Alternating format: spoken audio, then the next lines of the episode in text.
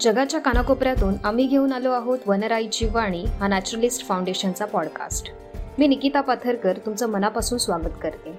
या पॉडकास्टच्या माध्यमातून आम्ही तुम्हाला वन्यजीव संरक्षण संशोधन आणि शासनाच्या पर्यावरणासंबंधीच्या पॉलिसीजबद्दल सांगणार आहोत.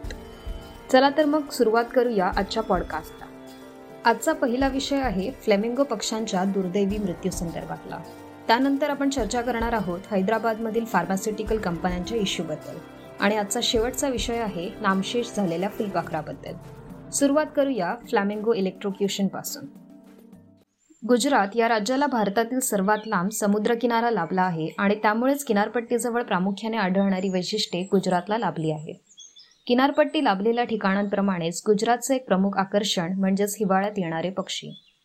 किनारपट्टी जवळचा बराचसा भाग हा वेटलँड म्हणजेच दलदलीचा प्रदेश असतो आणि म्हणूनच तिथे पक्ष्यांचं वैविध्य मोठ्या प्रमाणात दिसून येतं. एक मजेशीर पण तितकीच दुर्दैवी गोष्ट म्हणजे भारत स्वतंत्र झाल्यानंतर गुजरातच्या भावनगरमध्ये पहिल्यांदा बायकल टील हा बदक दिसला होता.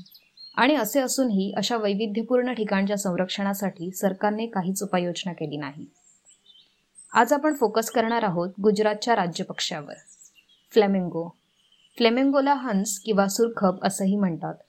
फ्लेमिंगोसच्या दोनही प्रजाती म्हणजेच लेसर फ्लेमिंगो आणि ग्रेटर फ्लेमिंगो हे गुजरातचे रेझिडेंट बर्ड्स आहेत. पण हिवाळ्यात त्यांची संख्या वाढून लाखोंच्या हजारोंच्या घरात जाते. पण दोन हजार एकोणीसमध्ये गुजरातच्या कच्छ भागातील भावनगर आणि खादीर भागात शेकडो फ्लेमिंगोसचा इलेक्ट्रिक्युशनमुळे मृत्यू झाला. इलेक्ट्रिक्युशन म्हणजेच विजेचा शॉक लागून मृत्यू होणे. खाऱ्या पाण्यात आढळणारे ॲल्गे आणि बॅक्टेरिया हे फ्लेमिंगोजचं प्रमुख खाद्य आहे. फिल्टर फीडिंग या प्रकाराद्वारे फ्लेमिंगोज आपलं अन्न ग्रहण करतात. दोन हजार एकोणीसमध्ये रजिस्टर केलेल्या तक्रारीनुसार भावनगरच्या कुंभारवाडा परिसरात तेहतीसपेक्षा जास्त फ्लेमिंगोज काही दिवसातच मृत्युमुखी पडले. रहिवाशांनी वनविभागाकडे तक्रार केल्यानंतर ही गोष्ट समोर आली. बऱ्याच निरीक्षण आणि पोस्टमॉर्टेम्सनंतर फ्लेमिंगोजचा मृत्यू इलेक्ट्रिक शॉकमुळे झाल्याचं स्पष्ट झालं. कुंभारवाडा परिसरातील हाय व्होल्टेज पॉवर ट्रान्समिशन लाईन्समुळे हे झालं होतं.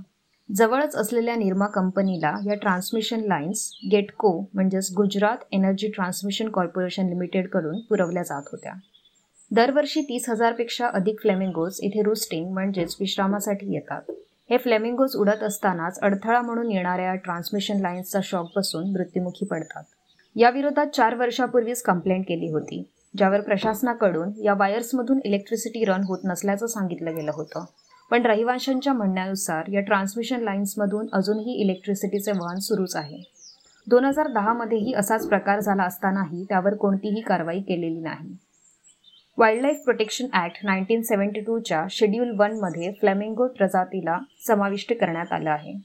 म्हणजेच फ्लेमिंगोजना हायेस्ट प्रोटेक्शन देण्याची गरज असल्याचं स्पष्ट आहे. या लिस्टमध्ये फ्लेमिंगोसोबतच रॉयल बेंगॉल टायगर आणि इंडियन वन हॉर्न रायनोसेरॉसचा समावेश आहे.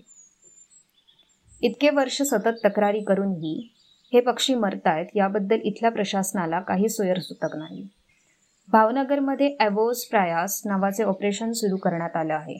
तेथील अधिकाऱ्याशी चर्चा केली असता त्यांनी सांगितले की जोपर्यंत या इलेक्ट्रिसिटी लाईन काढून टाकल्या जाणार नाहीत तोपर्यंत या पिंक ब्युटीचा मृत्यू होतच राहील.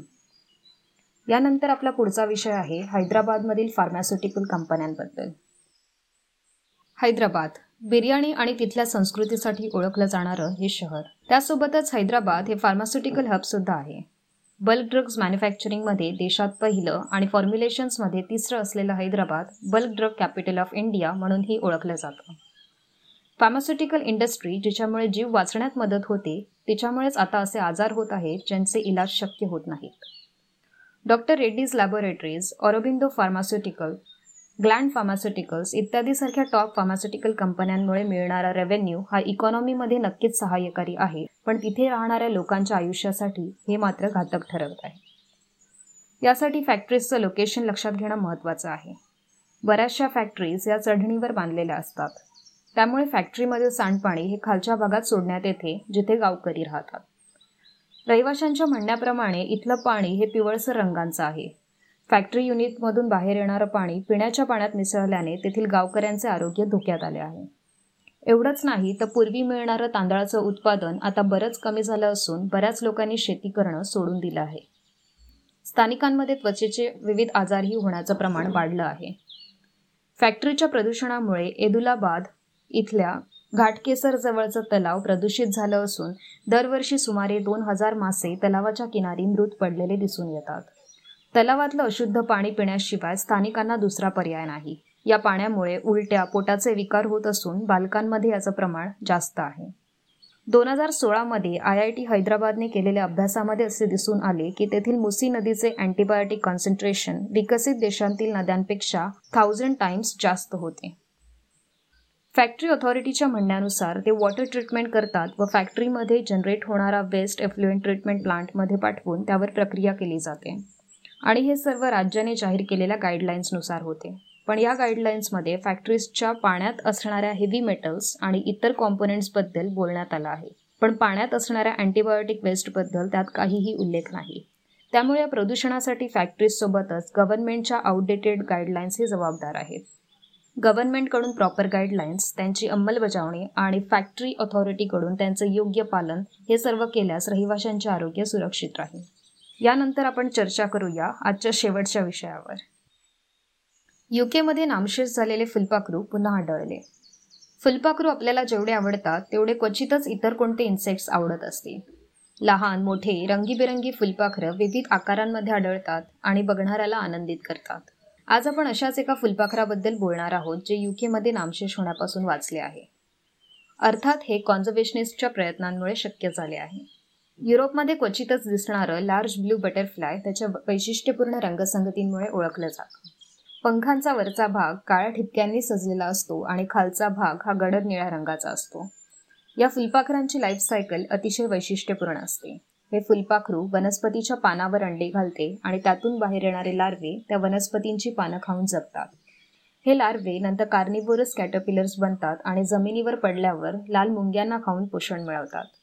अशा प्रकारे पोषण मिळवून प्युपा स्टेजमधून पूर्ण फुलपाखरू तयार होते. क्लायमेट चेंजला हे फुलपाखरू सेन्सिटिव्ह असल्याने युकेमध्ये त्यांची संख्या खूप घटली. याचं आणखी एक कारण हॅबिटॅट डिस्ट्रक्शन हे सुद्धा होतं.